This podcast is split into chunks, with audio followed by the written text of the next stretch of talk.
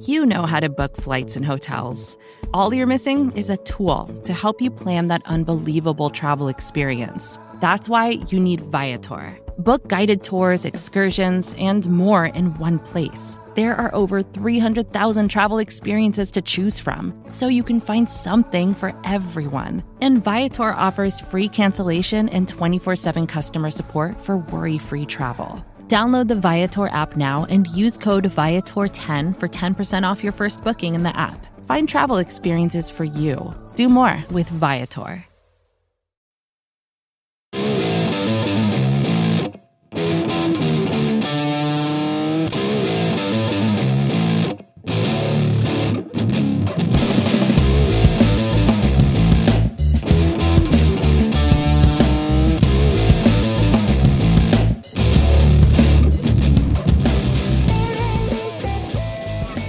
What's up, everybody?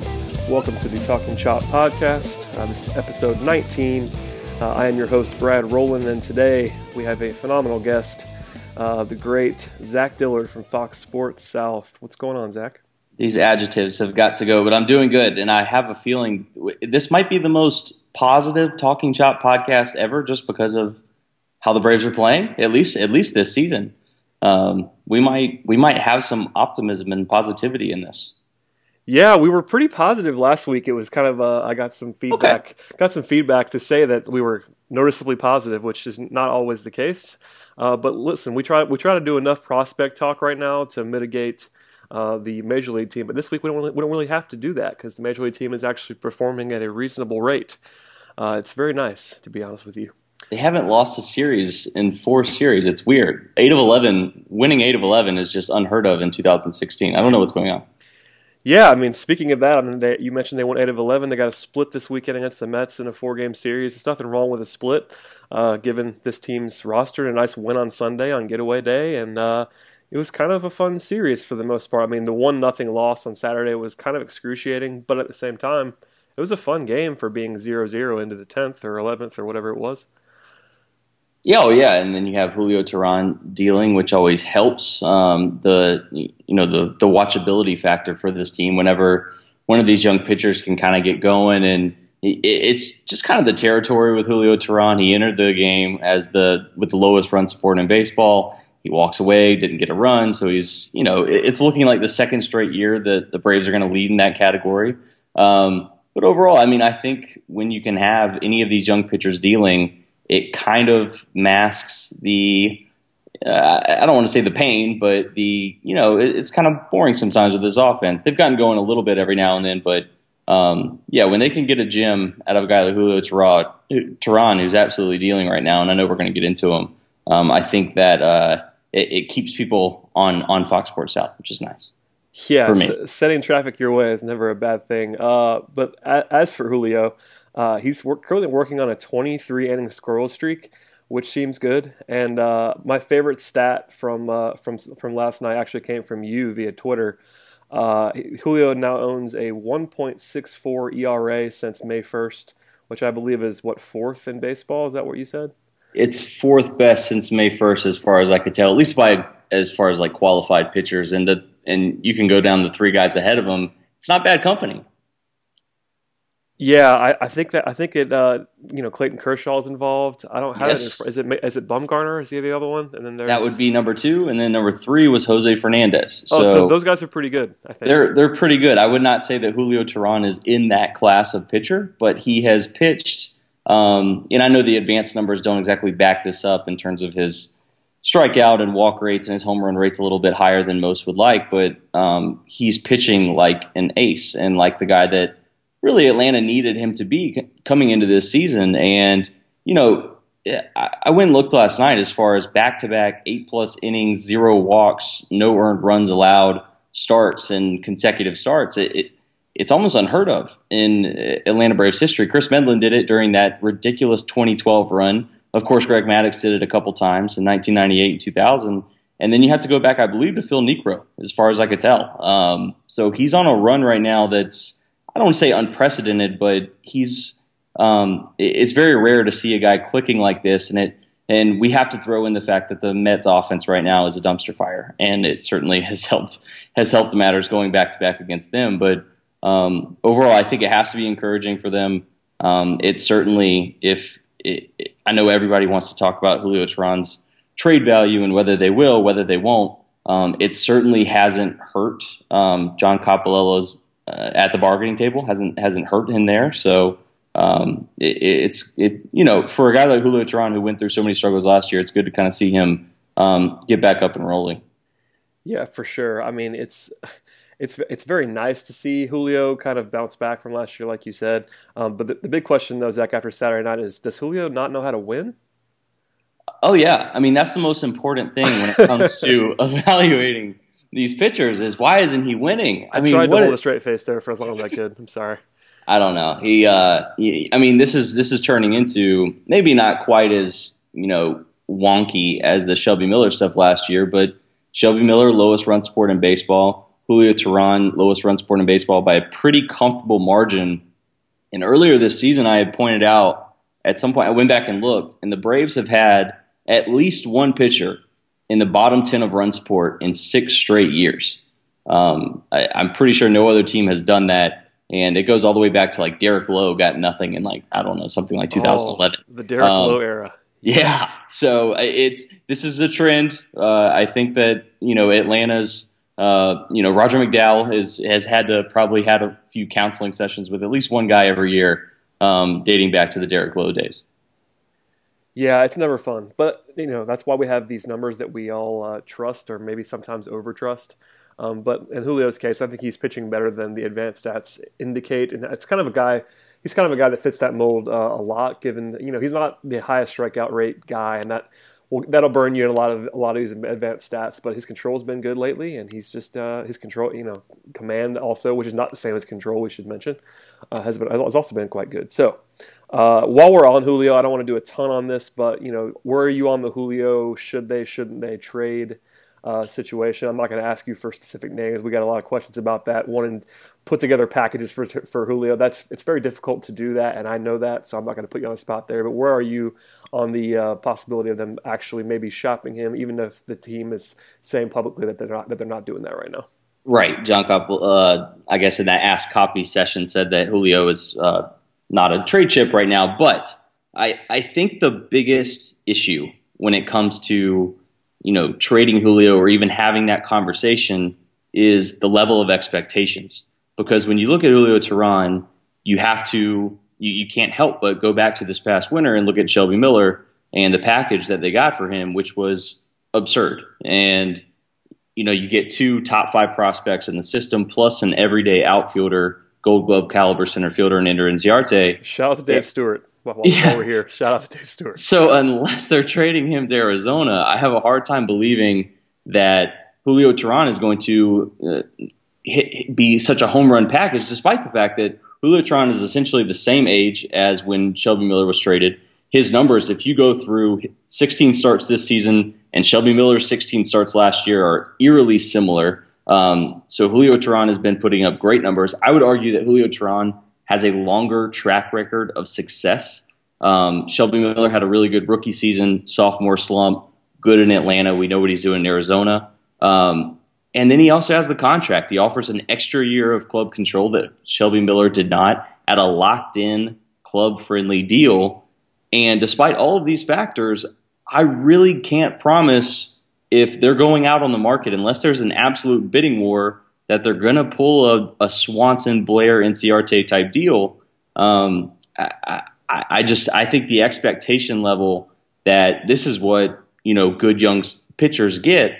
It's not always like that. It's not always the case. So um, I've been kind of swayed against trading Julio Teheran because I don't know how much MLB ready players, uh, you know, how much MLB ready talent they're going to get back. Um, I don't know. Where do you stand on this? Yeah, I mean, I think we're basically in the same line of thinking here. I'm, I'm way, I'm way in with you on the fact that uh, Julio a, has a better, a longer track record than Shelby did at the same time. I think I made that point either last week or week before as well. And listen, uh, the Dave Stewart uh, comparisons are definitely obvious, and uh, the Braves got the better of that deal. There's no question about it. But um, I'm with you, man. I think I think keeping him is probably um, the best option in a vacuum. Obviously, we don't know what's out there 100, percent but I would have a hard time seeing a, a realistic package that the Braves are going to accept, especially knowing how vocal they've been now. Copy's been pretty pretty out there with saying that he's not available, essentially. Um, and you know, it, it only take one ridiculous offer to get him to go back on that, in my opinion. But at the same time, like it's going to take it might take a ridiculous offer, and the Braves can afford to have a high asking price right now on him because of the contract. Like you said, the value is super high. He's pitching very well, and you know they've been pretty uh, outward about how the, fa- the, the fact that they want to compete next year. Um, maybe not be like a, a, legitimate World Series contender, but at least be a very competitive team in 2017. And if they if they trade if they trade Julio, that's a lot harder to do next year because right now he's the only guy. We'll get into Matt Wisler and a couple guys later, but he's the only guy that I would I would characterize as super safe to be good next year on the uh, on the current roster. So if you if you send that guy packing, even if it's for a great return, um, it's probably going to involve some prospects down the line that you're waiting on, more like the guys you already have. And if they want to compete next year, um, Julio being on the roster is probably the easiest way to do that. It is. It is really easy to forget at the winter meetings that Shelby Miller, that deal was the product of a bidding war. Uh, Zack Greinke had just signed with Arizona. The Los Angeles Dodgers and San Francisco Giants were in on Shelby Miller. Uh, the Braves made it known that he was available in the trade market, and essentially Arizona just came in and outbid the others. Obviously, overpaid, um, but that was a product of a bidding war. So if you were going to get anything close with Julio Teheran, uh, I think you need to make it known on the trade market. It doesn't have to be to us, the media or fans, but you have to let other GMs know, hey, this guy's available. Um, you know, best offer wins. Uh, I, I, when you have a guy that's this good, because you can just look at the Shelby deal as an example. A bidding war is always the best way to go. Yeah, for sure. And then they may do that, and that'd be the only way that they uh, the return will be big enough. Like you said, um, the teams that you always hear, you got your Boston's and those kind of teams that are are capable of throwing uh, throwing together huge packages. But uh, you know, most of these, not even rumors, most of the speculations is they're all including these uh, these high end prospects, and that's great. Um, but at the same time, like it's got to be at least in their minds a little bit that they're going to want to sell some tickets next year. They're going to want to win some games next year in the new ballpark and selling off their top their top most established pitching pitcher uh, in the system right now would be a pretty aggressive move unless they're absolutely bowled over. And and any team like a Boston Red Sox, for example, uh, you know, you have all these top prospects, but uh, you know, any any young player under club control that could even be that's playing in the majors right now, they're not getting rid of you know Xander Bogaerts, uh, Mookie Betts. Like those guys aren't those guys aren't moving. It's going to be so, Yoan Moncada or one of those guys, and at the same time, yeah, like Andrew Benintendi, yeah, yeah. It's Moncada's the guy that you know you hear the most out of, and he's he's a, probably a middle infielder long term, and that's kind of the one position that the Braves don't theoretically need. Or do they have guys guys that play those positions? Uh, yeah, we, we won't do a ton on those guys today, but those guys are pretty good. I think Swanson and Albies have some uh, some good futures. So, uh, all right, we'll get off Julio for now. There's there's plenty to talk about there in the next month before the deadline, uh, and we'll come back to that, I'm sure. Um, in the news this week, um, this actually happened last week, right before we uh, recorded, and we talked about it a little bit, but we got the firm timeline now on Mallex Smith. He's going to be out eight to ten weeks from the time he uh, went on the DL. Um, Mallex was kind of coming around at the plate before he got before he got injured. I know we haven't talked a ton about Mallex, uh, you and I. Um, I want to know what you think about Mallex in terms of ceiling. There's been a lot of talk about what he's going to be long term, especially at the plate. Um, but you know, right now he already, he, ha- he already has an 88 WRC plus, which is not great, but not horrible by any means. Um, 14 stolen bases this year and uh, seven defensive runs saved, and really he's been excellent in all the advanced defensive metrics this year. So, what do you see from Mallex? Is he a starting center fielder long term? Talking about a fourth outfielder, what do you see from Mallex? Yeah, I think uh, he's going to have to continue to add with his bat to become an everyday regular. But I do think he's a fringy type starter, uh, bench option. But on this team, I think he was a real key um, in 2016 uh, when he went down. Um, the Braves were actually, uh, knock on wood, were doing pretty good in these small ball type categories. In in the month of June, they were top six in steals, doubles, triples, and defensive WAR. When Mallex Smith went down, they were playing good defense. They were kind of getting the job done on the base paths. I honestly thought that it would have more of an effect. Uh, I think Nick Markakis hitting a little bit better of late has helped. Um, but I thought he, I thought it'd be, and Jeff Francoeur hasn't been good since Mallex went down. But I thought he was kind of a key for what they were trying to do, and the fact that they have such little power um, that he could get on the base pass, cause some havoc, plays good defense. Um, I, I don't know. I when it when it comes to moving forward with Mallex, I do think that he could be a potential option if he starts hitting as a starter. It depends on you know what they have coming up the pipeline. Um, you know if they acquired anybody else, but um, overall, as far as the 2016 season, uh, I thought he was a key for that small ball, and, it, and this won't this won't help his you know development moving forward either. You know he was actually getting going, and uh, we'll see what he looks like when he comes back. Yeah, I'm, I'm hoping that they take their time with Mallex. Uh, the eight to ten week timeline's kind of been out there. I would hope they err on the side of caution and assume that they will. Uh, that hasn't always been the case.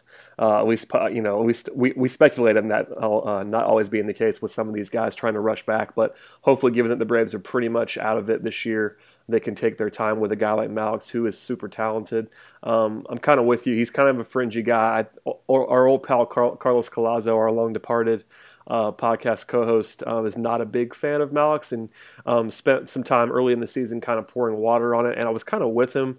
Um, the expectations might be a little bit out of control for some people uh, in Braves country, but at the same time, Mallex's defense and that speed really play.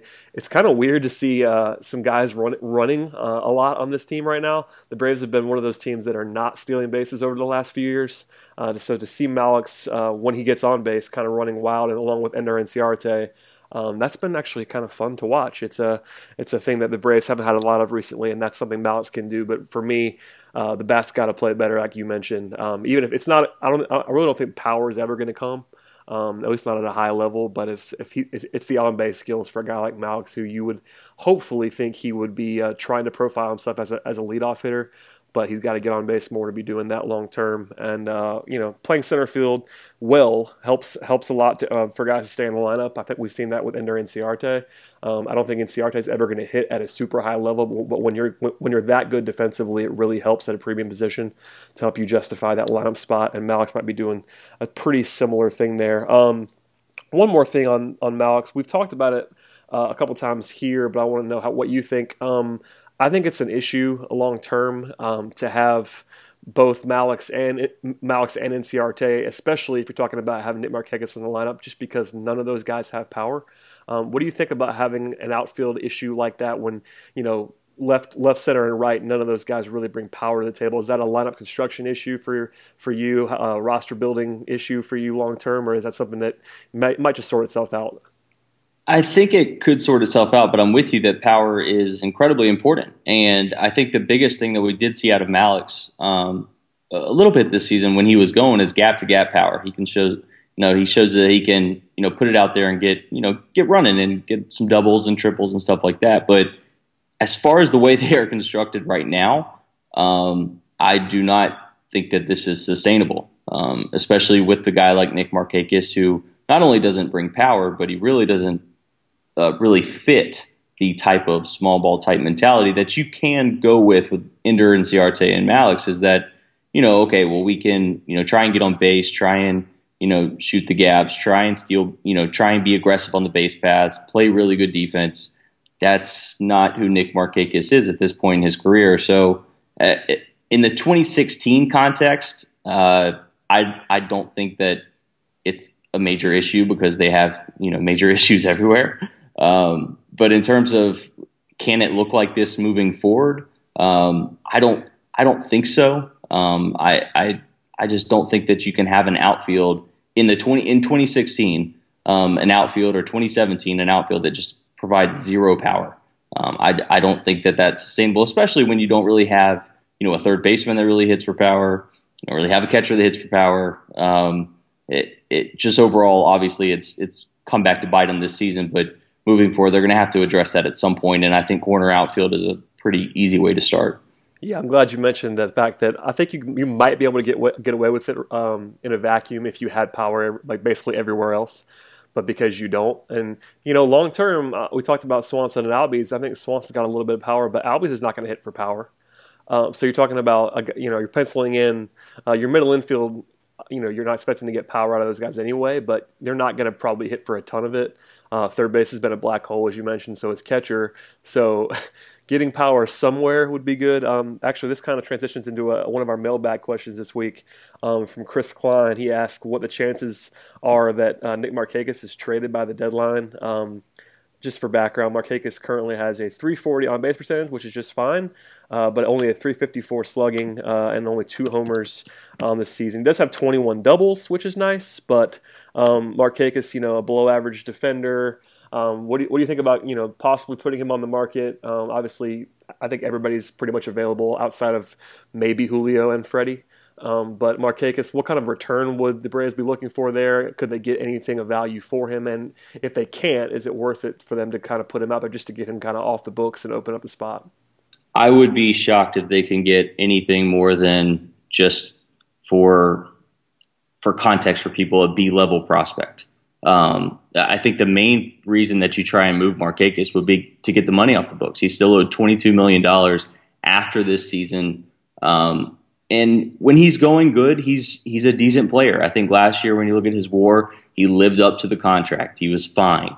Um, this season has been a little bit streakier, and when he's not hitting, he's a one-tool player. He doesn't give you anything on the base pass. He actually has a pretty good defensive run save, but I think his defense hasn't been very good this season. Just um, my personal opinion there. Um, I, I, just think that he doesn't provide anything else um, when he's not you know, hitting singles and doubles. That's that's basically his ceiling at this point.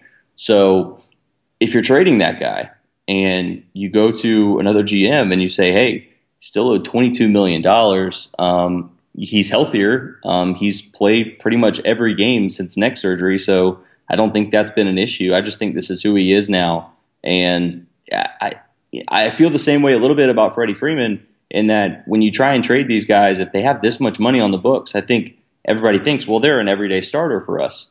Well, you're paying them, um, you know, you're asking another team, hey, pick up this contract into his age 34 season. I don't think that's very easy. So if they do move him, I think it's less about getting a dominant prospect. You're not getting, you know, a, a you know, a Sean Newcomb for this guy.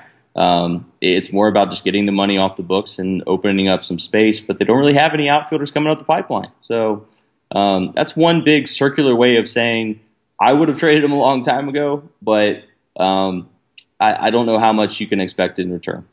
Yeah, I, I think uh, I don't know if you agree with me on this, but I, I wouldn't have I wouldn't have signed him. Uh, but once that contract's on the books, I think you're right. Last year he did earn that contract.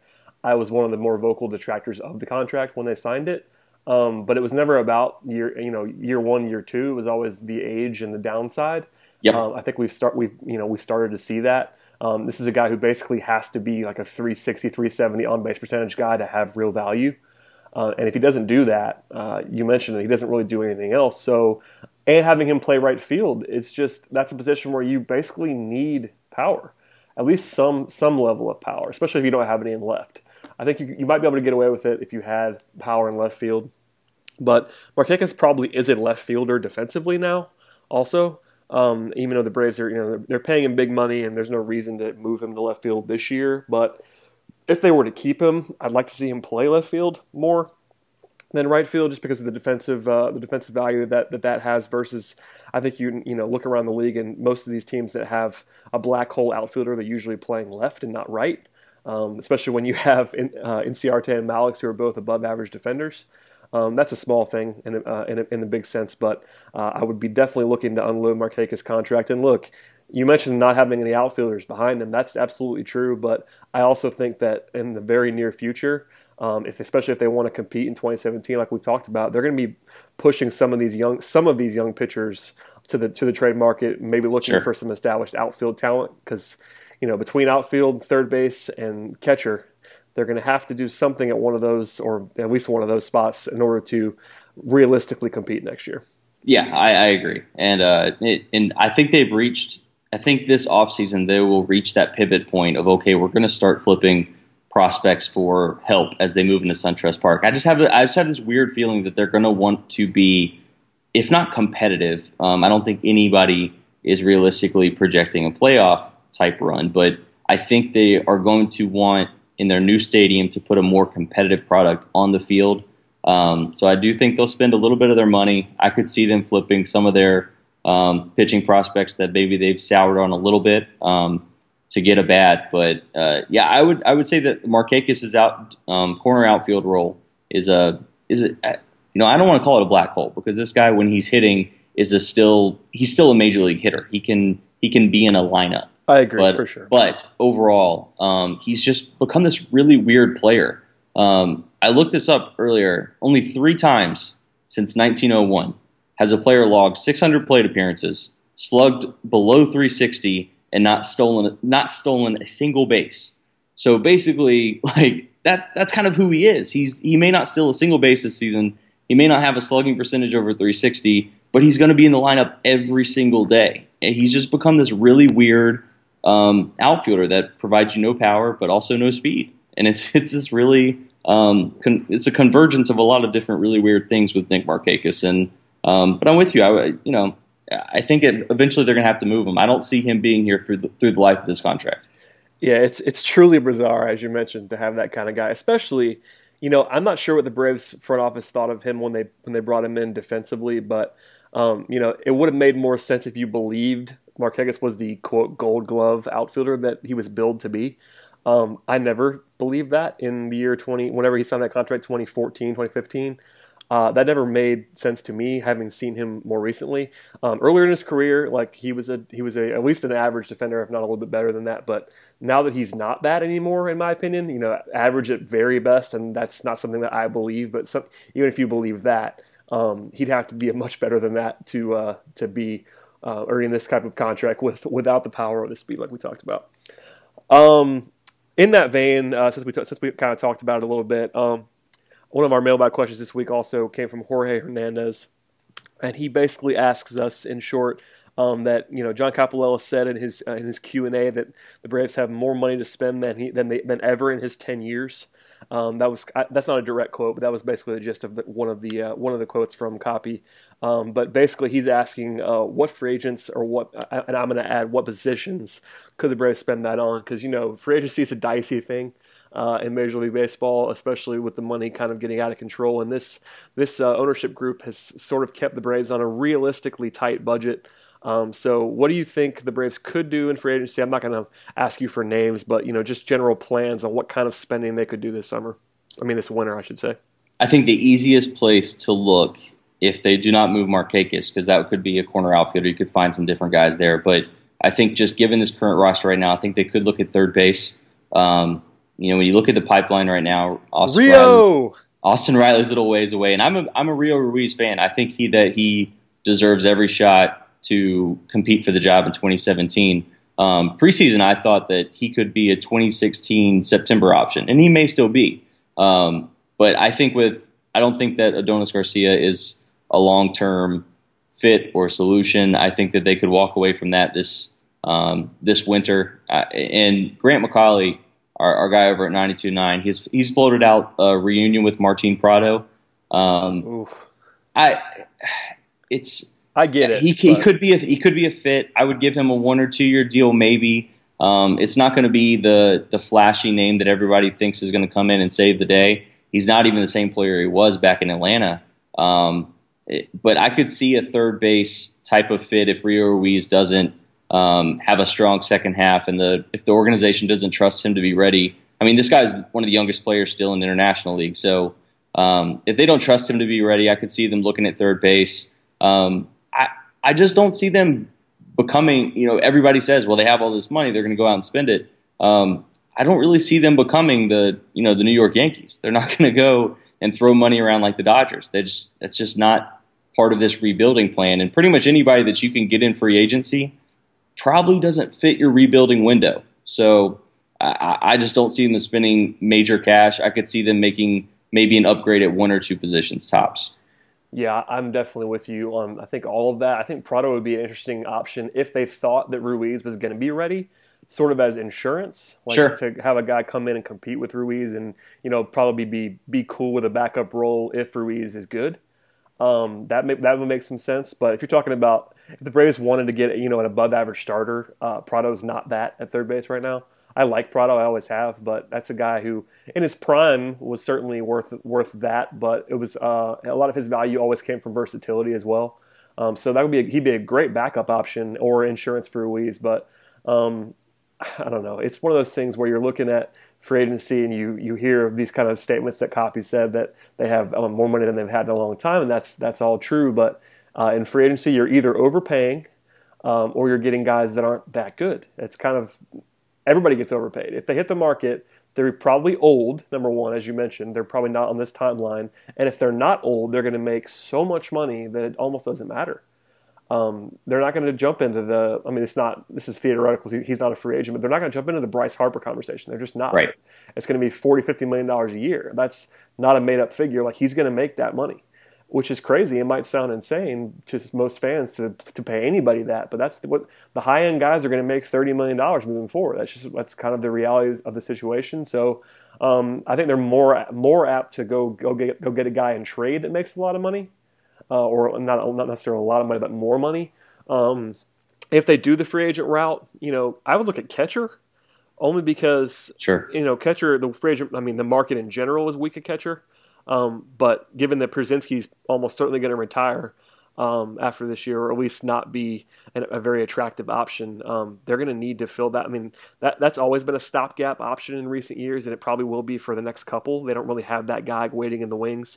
Uh, Ruiz, you can talk yourself into at third base. They don't really have that guy at catcher. So, you know, throwing a short term contract that's probably an overpay at a veteran catcher might make some sense if they're trying to compete. Um, but aside from that, it's it's corner outfield um, and third base. So um, it's all theoretical now because we don't know who's who's even going to be available uh, and what kind of you know money the Braves are really going to try to throw out. Even if they have it, I think this I think Coppy's wise enough to know that they're not going to just spend it to spend it because um, that's that, that messes you up in the long term when you're going to have to hopefully be talking about long term extensions for a lot of these young guys if they start panning out. So it's it's it's it's about responsible spending, and it may not be as fun as a lot of fans want it to be, and you know turn into 90 wins next year. But hopefully they're going to be at least somewhat fiscally responsible, so that so that they're not selling people off in a year or two. Yeah, I think Tyler Flowers could be a decent option next year as a starter, as long as they got a backup. If it had to, you know, if they aren't going to go out and spend money. Um, oh yeah, I, I, mean he's I, a starter now essentially, but right. And even if he is the backup, he's on a really good deal. Um, he's he's on a good deal as a backup catcher, so um, I think that that signing was under the radar really strong for them. Um, one of the best ways, and I know this is this is theoretical um, thinking, and it's harder to be in the GM's chair and to go out and do this. But I think one of the better ways to spend money now is to find a, a younger type of option through the trade market that is maybe coming up on his deal and then extending him.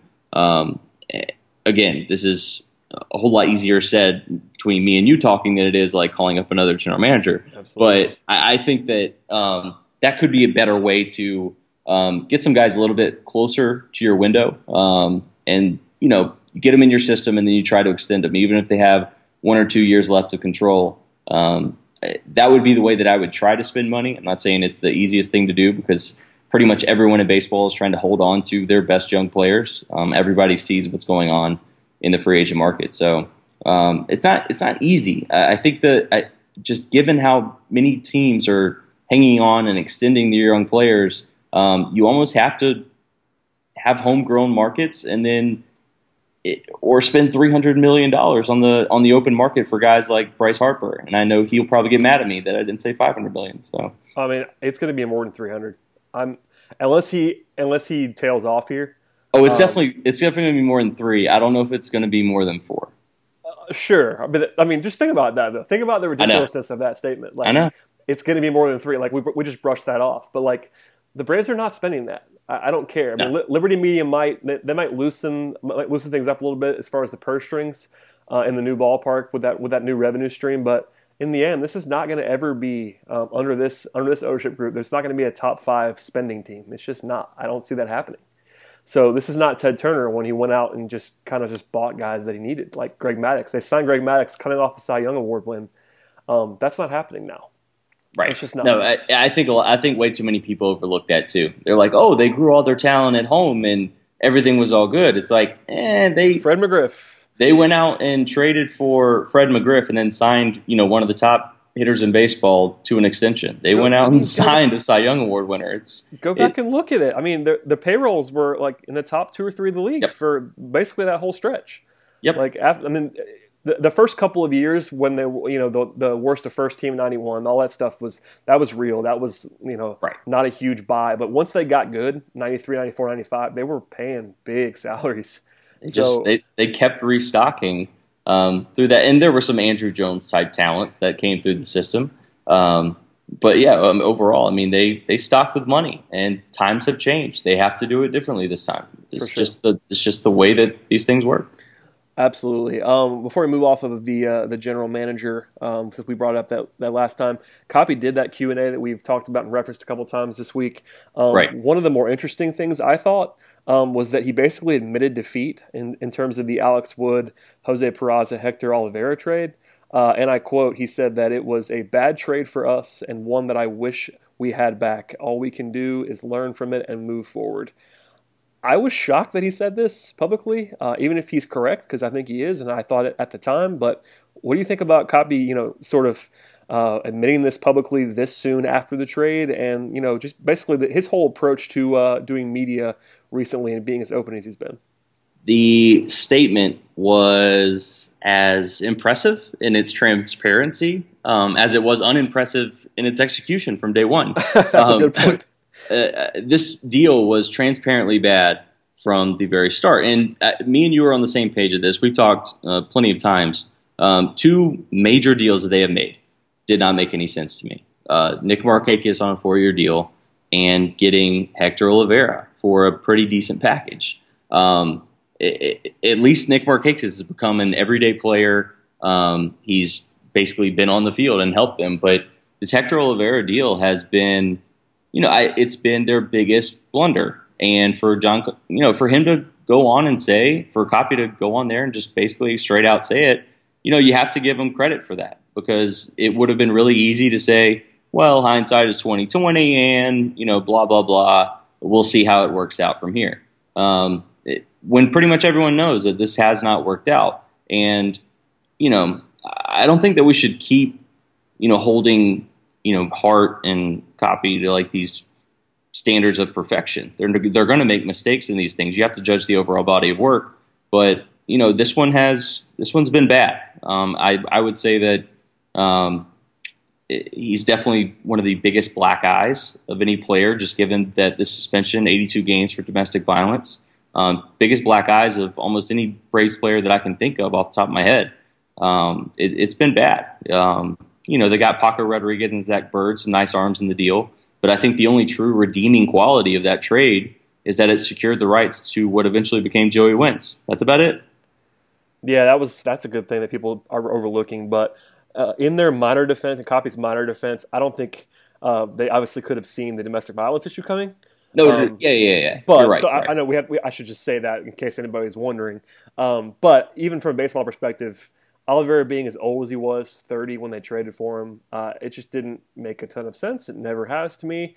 Um, some people have pointed to the fact that Alex Wood hasn't been very good with the Dodgers, and that's that's a fair point. But um, you gave away a, a, very very low cost option um, with a bright future in Wood, and Olivera was not and basically a non prospect, and they, you know, they got they got a lot of financial relief from the Dodgers uh, on his contract, but at the same time, they're basically there's a chance that he returns literally nothing. Like we don't know what the Braves are going to do once he's back from suspension, whether they're just going to plug him in and start playing him again. I'd be kind of surprised if they did that, to be honest. Um, so there's a chance that he basically just is a zero on uh, you know, on a, on a long-term contract, and they have to figure out they can't trade it. I mean, they um, they've already been they've already said that they're trying they, they they've at least called around to try to trade it and kind of been laughed out of the room. That's been the uh, and that, that's not surprising. Nobody's going to want to trade for a guy who's a proven nothing as a baseball player, and b you know has this domestic violence issue hanging over him um, with a long-term suspension. So um, the trade was awful, but I was I was certainly impressed. The Coppy said, "Look, you don't see this kind of thing this close to a trade. That that deal was what less right. than a year ago. Yeah, and well, he's already yeah. admitting failure. Like it's kind of crazy that he was able to do that that um, that quickly and that you know frankly. I think that the fact that he is doing that at least adds a little bit of um, credence to the idea that they are going to walk away from him. Um, if, I agree. If, if he went out and said, "Well, we'll see how it all pans out," um, I think I think that it would look like, at least uh, you know, optics wise, like they were still going to give it more of a chance. But by saying that, um, yeah, I, I, would agree with you. I think that they are going to have to eventually just walk away and eat that money. Now, the the good news for their bank accounts and you know nothing else is the fact that the Dodgers did you know take on most of that signing bonus, and they don't have to pay him you know essentially the sixty something million dollars that he originally signed for when he was coming over. But um, it, it's it's a bad deal, and anyone that wants to say Alex Wood hasn't been dominant, fine. Um, maybe he hasn't, but just know that the Braves are go- going to go the entire season, barring a Manny Banuelos resurgence. They're going to go an entire season without a single left-handed start this entire year. That would not be the case with Alex Wood. They would also not be going through these growing pains with, you know, Aaron Blair and Casey Kelly and all these guys. Alex Wood would at least be securing a spot in this rotation, um, which is much more than we can say for Hector Olivera at this point. For sure, and you know, last thing on that, it's just the money. The money still matters because of the fact that we talked about it. This is a team that's going to have a fairly set payroll, even if it's higher. Um, they're going to be paying Hector Olivera, um, yep. and that's that's taking money from somewhere else that they could be using it. So it, that matters, uh, and I, I, tend to agree with you that I don't think he's going to. If you ask me whether he's going to play again for the Braves, I'm going to say no. Like I don't have any inside information on that. That's just my opinion. And as you mentioned, him saying this publicly kind of pours a little bit on that as well. Just to think that um, if you're Hector Olivera and you see that, if they've admitted that it was a bad trade to get you, uh, that might be an indication that they're ready to move on. I mean, this is just the ugly reality of sports too. It's this, you know, it's this horrendous act that we've seen a couple times under this new policy. But when you have a guy like Aroldis Chapman who had an extremely ugly incident, he still uh, ends up on a team immediately once his suspension is done because he's a really good pitcher. Yep. Um, it, Jose Reyes, um, another extremely ugly incident. Um, again, he had to take a minor league deal just to get back with the Mets, and that came under public outcry from Mets fans that they didn't want basically a guy that was associated with this back on the team. Now, Hector Olivera has the longest suspension on record of any of those guys, and he hasn't proven anything. The ugly reality of sports, whether you want to look at um, what's ba- what's going on in baseball, you want to look at what happened with Greg Hardy in the NFL, the the fact of the matter is, is that these teams, when a guy is that productive, they will find a way to swallow the PR. Um, when they are not, it makes it a lot easier to walk away from. And um, an 82 game suspension for domestic violence for a guy that hasn't produced um, I just have a really hard time with him finding a home, not only in Atlanta but anywhere in Major League Baseball once he's you know off that suspension. I could be wrong, but I just don't see it happening. Yeah, I'm with you all the way. I don't think he's done enough uh, to show to really give that give give teams the reason to go out and risk that risk that PR like you talked about. Um, we'll do a couple more quick things before I let you go, Zach. Um, couple notes from the pitchers um, in the system. Uh, Mike Foltynewicz uh, had a rehab appearance at Gwinnett on Saturday, and he was awesome. Uh, four innings, five strikeouts, no walks, no earned runs, one hit allowed. Um, Folty's a guy that you've uh, kind of caped for in the in the recent past. Uh, how exciting is that to see him kind of getting back? And uh, what do you think about him moving forward the rest of this year and long term? He to stay healthy. I, I feel like that this guy could be something uh, moving forward. And I know I'm saying this for a guy that has what a 0.2 WAR this season and a 4.69 fielding independent pitching. This isn't like the numbers aren't there. I, I think everybody knows that. But when you see this guy pitch, when he is on, he is a worth the price of admission, and b he's worth a long term shot in the system as a starter. Um, he's just got to stay healthy though. These, uh, you know, some of these are kind of fluky incidents with the you know the blood clot, the rib thing last year, but um, overall, this is two you know stints on the disabled list in you know about four or five months of the ba- past two baseball seasons. So um, if he just stays healthy, um, I'm still pretty high on him. If he continues to have these sorts of weird injuries, um, you can't help but kind of hit the brakes on that. Uh, yeah, I'm, I'm putting you on the spot here, but I know you I know you like Fulton and you're high on him. Is he like if he was still a prospect right now, would he be at the like in the top three or four guys in the system for you, or is like I'm trying to gauge where you are on his uh, on his overall like future. Um, being that he's a little bit older than these guys, we'll say that ahead of time. But like comparing him to the uh, to the more upper tier guys like like the Sean Newcombs, those kind of guys that are in, in, the system right now. Where would he be if he wasn't if he was still a prospect?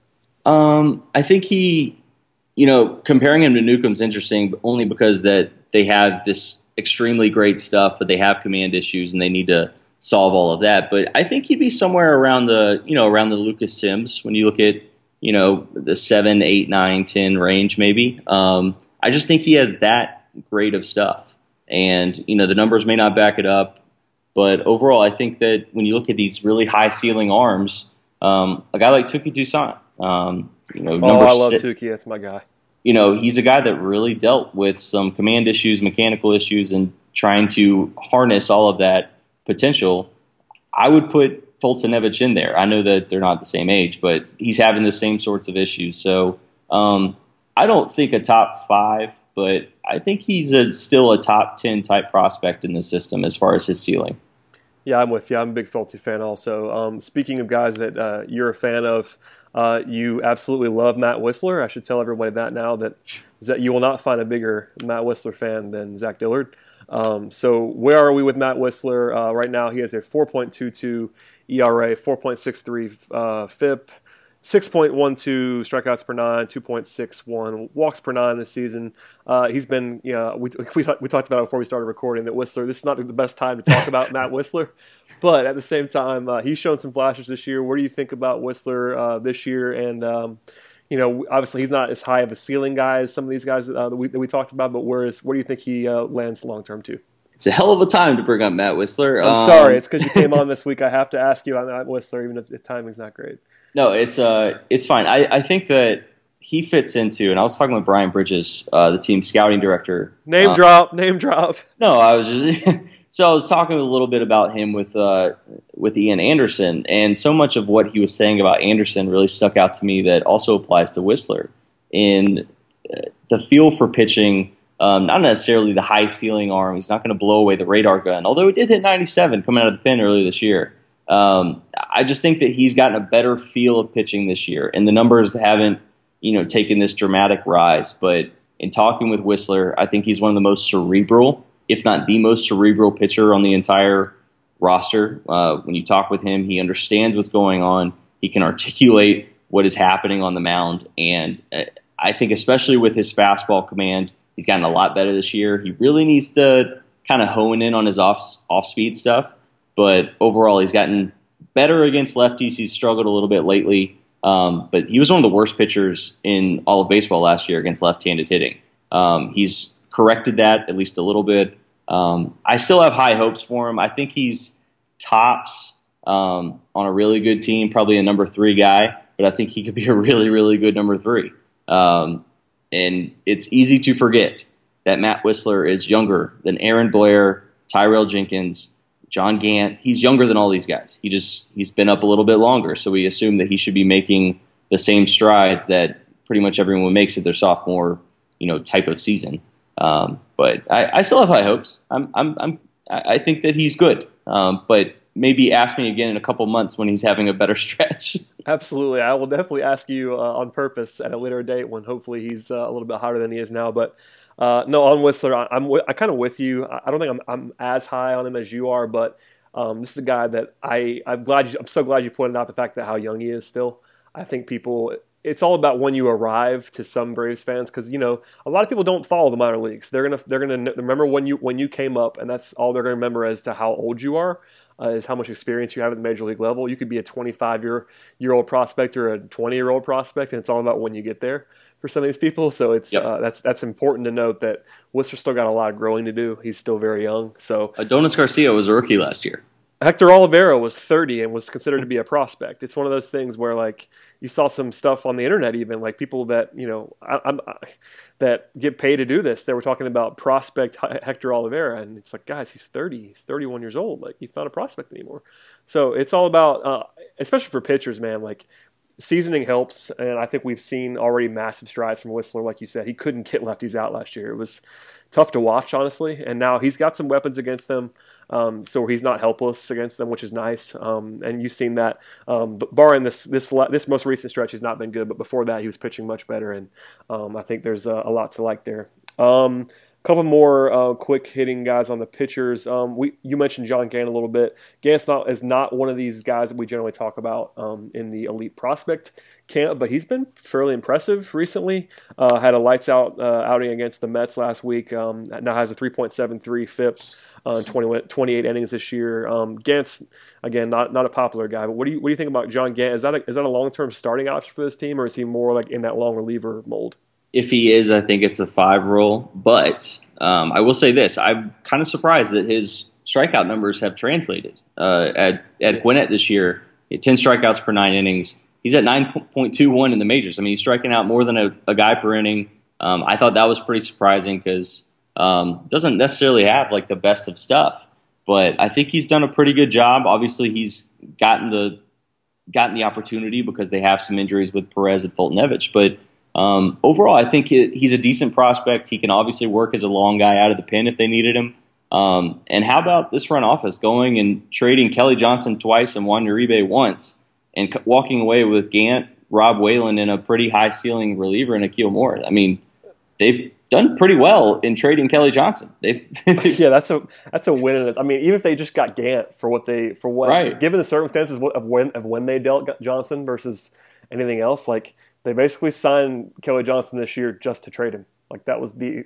I oh, mean, yeah. in the end, like I mean, he obviously played some and was productive at times, but like that was that was the end game. Like you you signed the guy knowing that somebody somewhere would trade for Kelly Johnson, and they did. And he came and he came back to haunt them.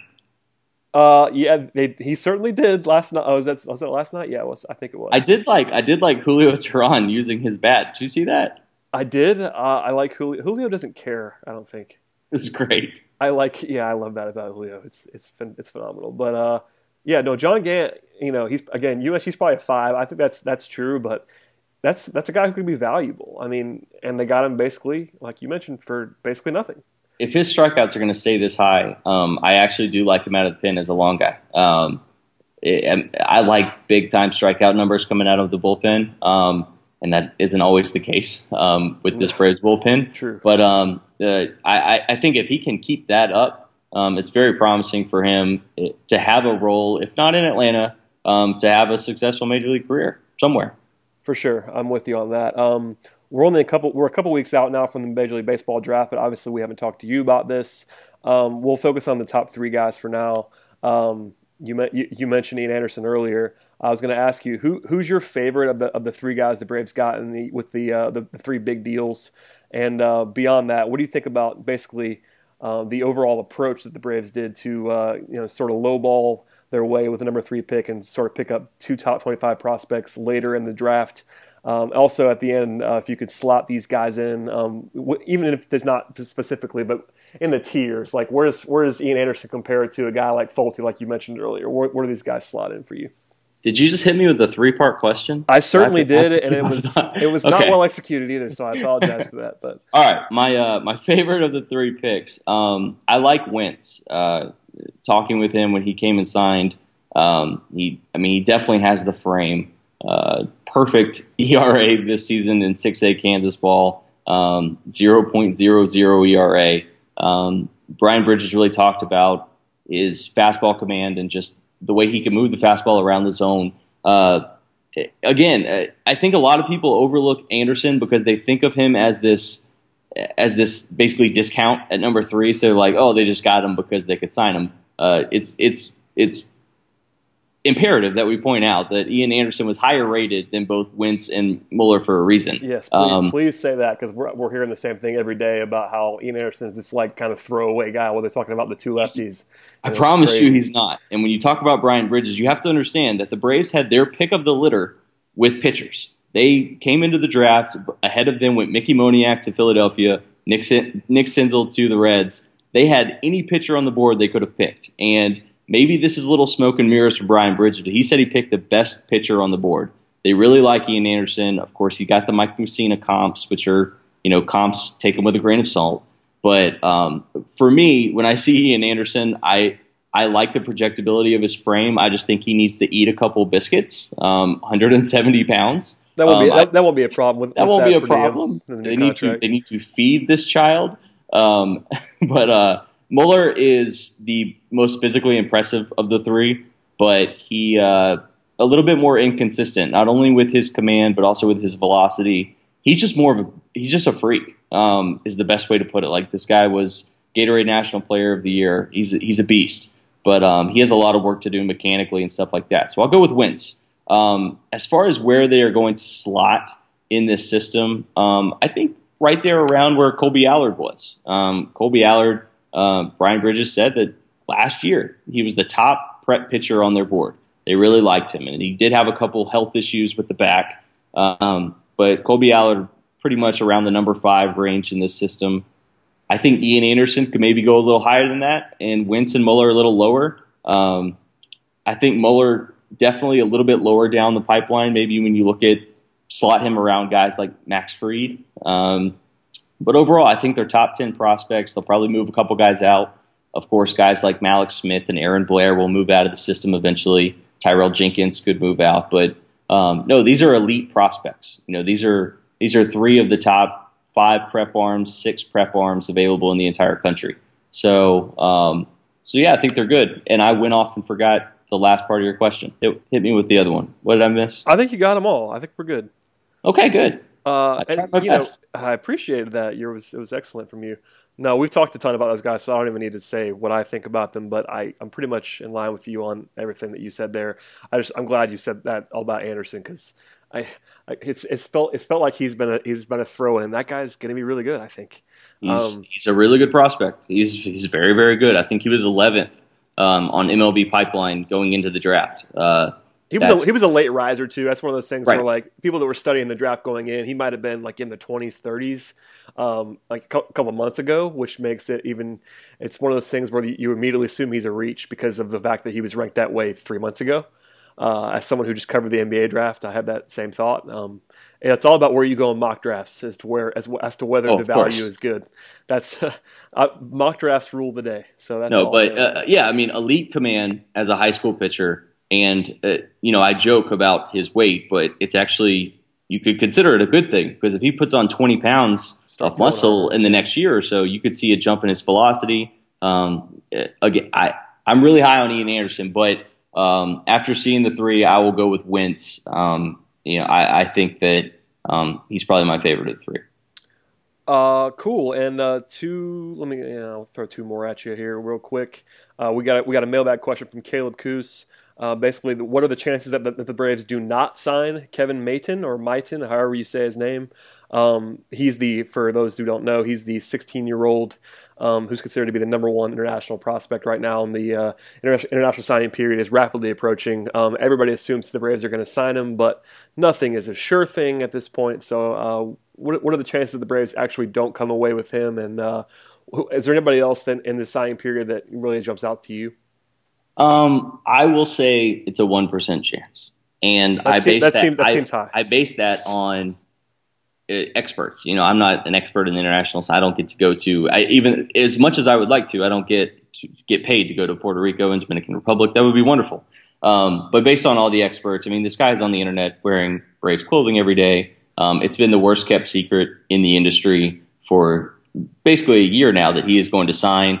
The only thing I could think of is if some team just comes in and throws, you know, just just backs up the truck and tries to woo him at the last minute. But overall, I think that that's pretty set, um, and that's a big deal. You know, everybody that says, you know, why did the Braves spend, you know, three their three top draft picks on more pitching when they already are overstocked in the farm system? If they pretty much know that they have this guy, he is the best amateur hitter or best amateur bat available this summer. There, nobody that was available in the draft is as has as high of a ceiling as this guy.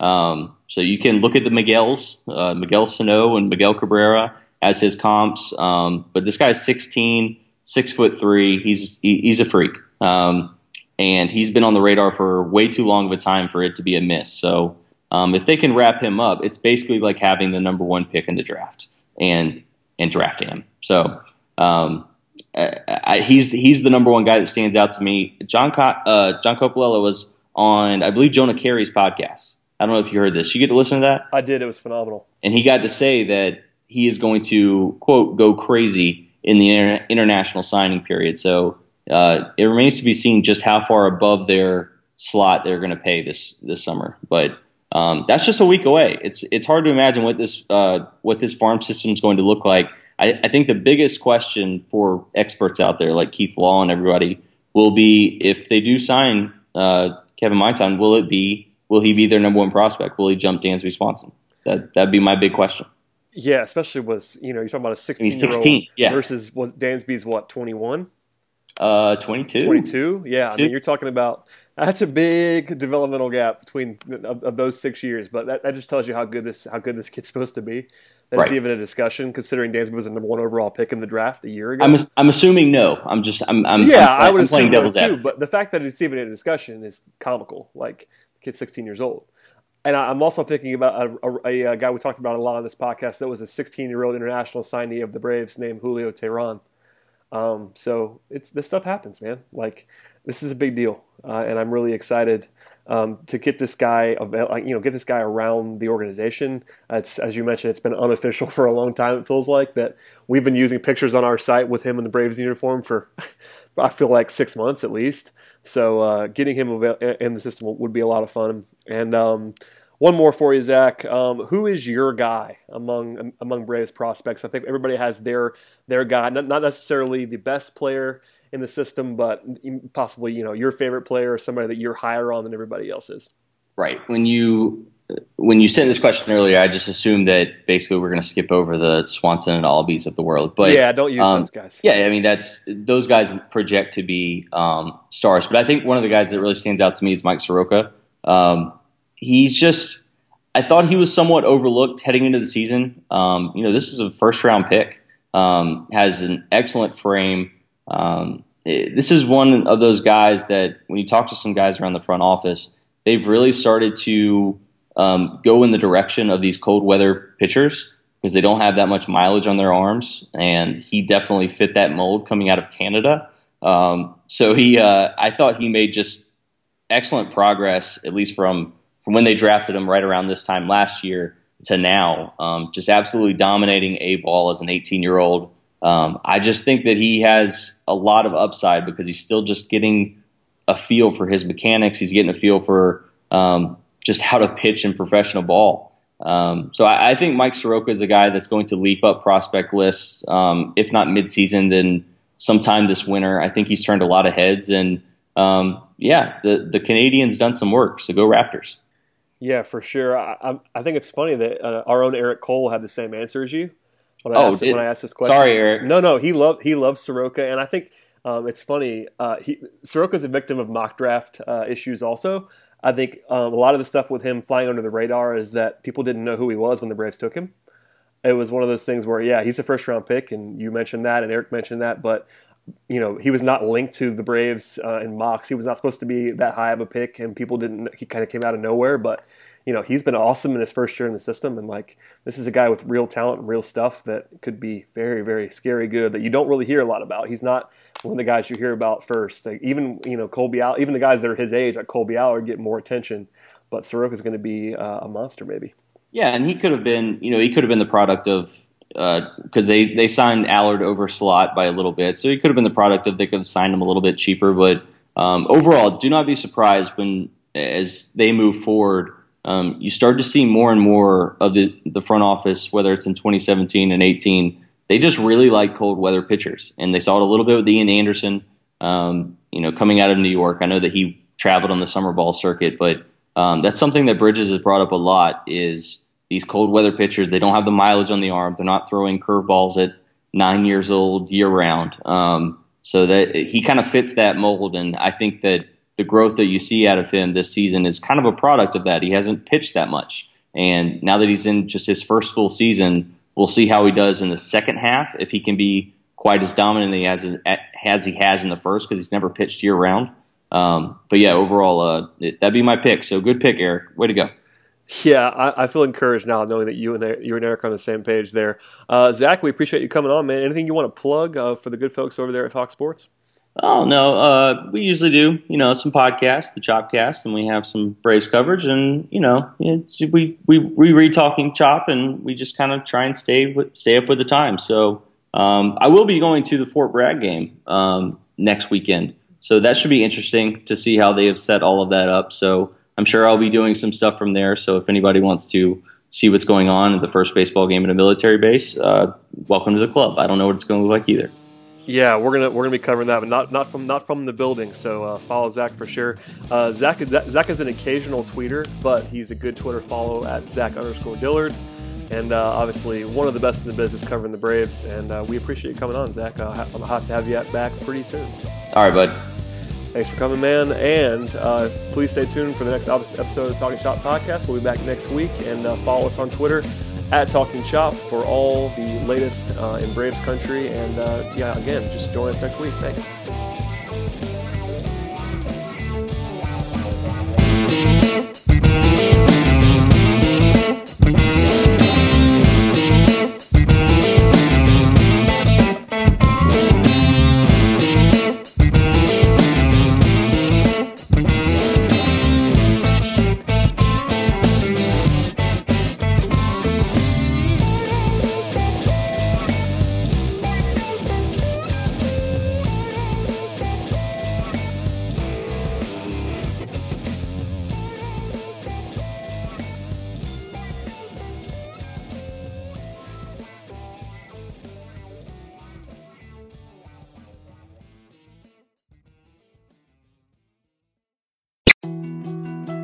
To dos, less time, and an infinite number of tools to keep track of.